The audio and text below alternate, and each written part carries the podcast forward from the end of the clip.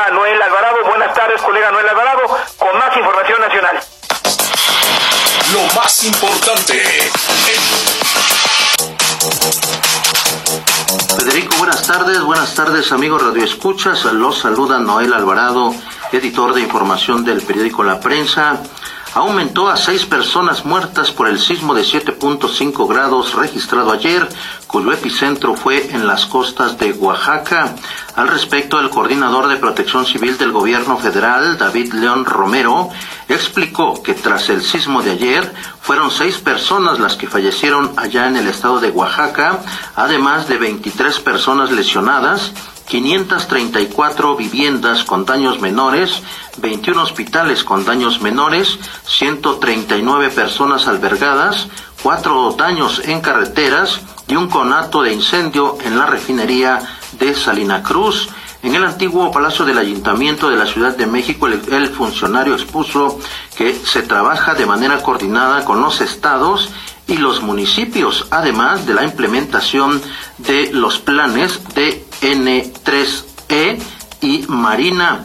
David León Romero aseguró que tras el sismo de 7.5 grados de magnitud fue percibido por 46 millones de mexicanos en todo el territorio nacional, por lo que hasta las 4.30 horas de este miércoles había 1.070 réplicas.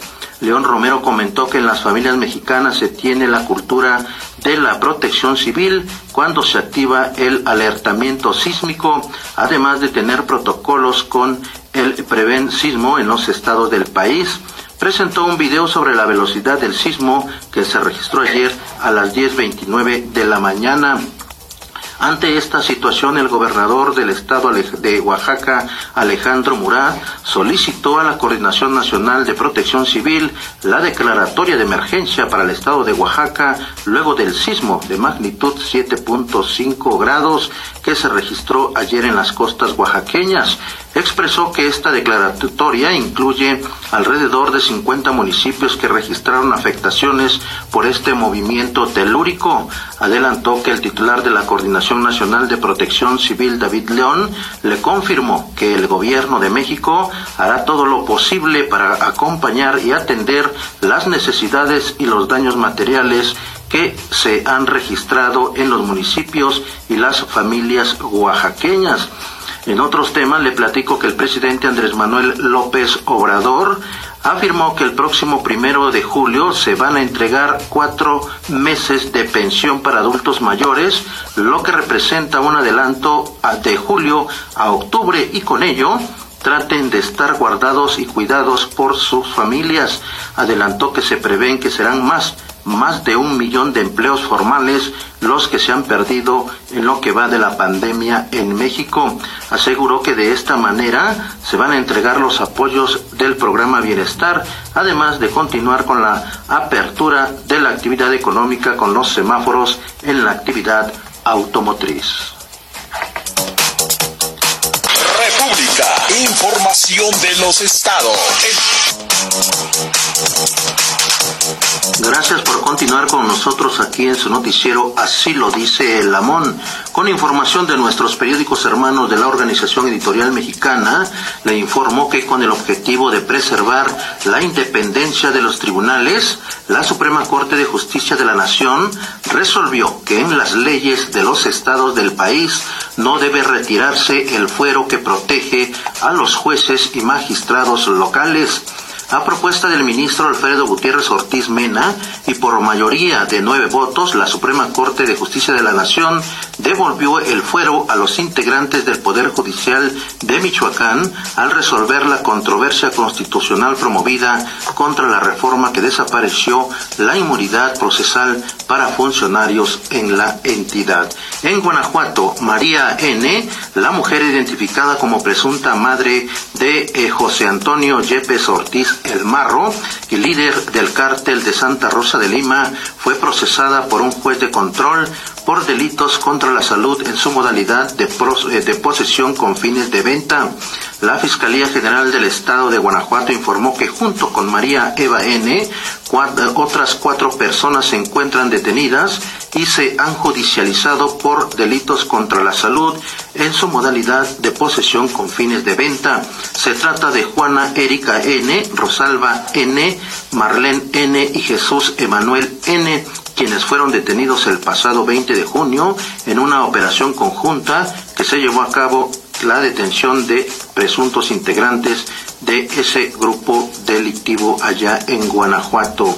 Además, agentes del ejército mexicano con fuerzas de seguridad del estado de Guanajuato desplegaron un operativo en la refinería de petróleos mexicanos en la cual se ubica en la ciudad de Salamanca tras la, recepción de una presunta amenaza de la organización criminal del cártel de Santa Rosa de Lima liderada por José Antonio Yepes Ortiz alias El Marro. Desde el pasado lunes por la noche, el Ejército, la Guardia Nacional y las Fuerzas de Seguridad Pública del Estado colocaron vallas en las calles cercanas a la refinería para eh, limitar el acceso a las instalaciones.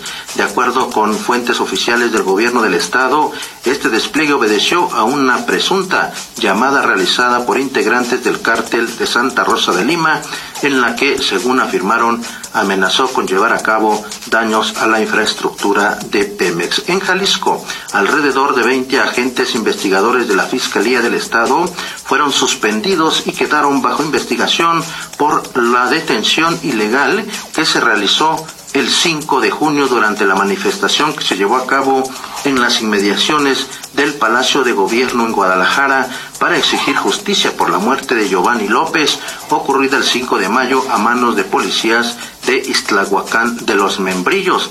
Fuentes de la Fiscalía confirmaron los que los elementos separados corresponden a diferentes áreas pero al menos 10, de ellos pertenecen al área antisecuestros. Además, están el subdirector de la Policía Investigadora con clave operativa J2 y el encargado de la custodia y seguridad de los edificios de la Fiscalía con clave J5. Hasta aquí la información de los estados. Información de la metrópoli con el periódico La Prensa. Son las 12 horas con 31 minutos de este 24 de junio del 2020. Le platico que el titular de la Secretaría de la Defensa Nacional, Luis Crescencio Sandoval, destacó que la Ciudad de México es la entidad con más secuestros registrados en el país. Sin embargo, el funcionario señaló que pese a las cifras, gracias a la coordinación con las fuerzas federales, este delito tiene una tendencia a la baja. Detalló que las alcaldías con mayor incidencia delictiva son Iztapalapa, Cuauhtémoc, Gustavo Amadero, Álvaro Obregón, Tlalpan y Venustiano Carranza.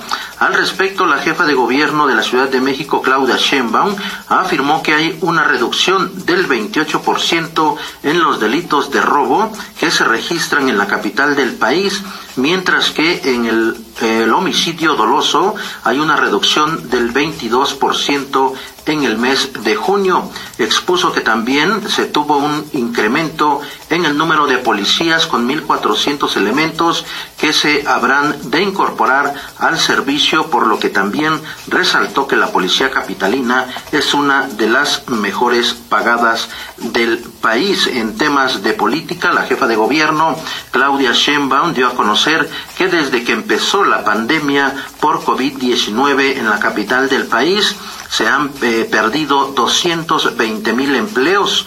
Expresó que a través de un programa de reactivación económica se buscará crear 987 mil empleos en los próximos meses.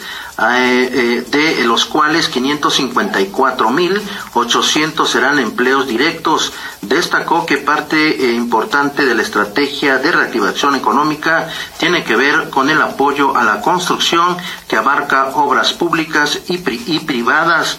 También le comento que la Secretaría del Trabajo del Estado de México, Marta Hilda González Calderón, presidió la 27 sesión ordinaria del Comité de Productividad del Estado de México en la que se habló sobre las medidas de higiene y la sana distancia en el transporte público para impulsar la reapertura económica y el regreso a la nueva normalidad. En este sentido, el subsecretario de Movilidad Francisco Luis Quintero dijo que se han implementado acciones en conjunto con los transportistas, entre las que destacan la sanitización de unidades, el uso de gel y cubrebocas. Añadió que con el apoyo del sector salud se han capacitado a los operadores y se realizan operativos para que se respeten las medidas que eh, tienen que ver con la sana distancia. Y para concluir este bloque informativo, le comento que para atender la instrucción del, del gobernador del Estado de México, Alfredo del Mazo, de fortalecer los protocolos para la identificación de casos sospechosos de COVID-19, el gobierno estatal dispone de un total de 76 unidades médicas móviles en igual número de hospitales y a la fecha se han realizado 69.652 servicios médicos. La Secretaría de Salud del Estado de México dio a conocer esta mañana que esta estrategia fortalece los servicios de prevención, detección y atención de pacientes con posible infección respiratoria.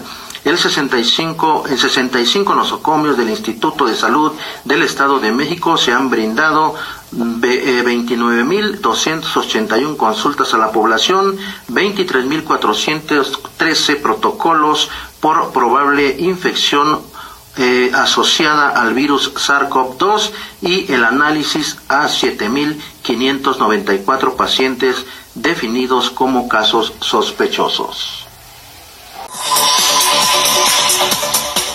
12 con 57 con Noel Alvarado en la recta final de este espacio informativo.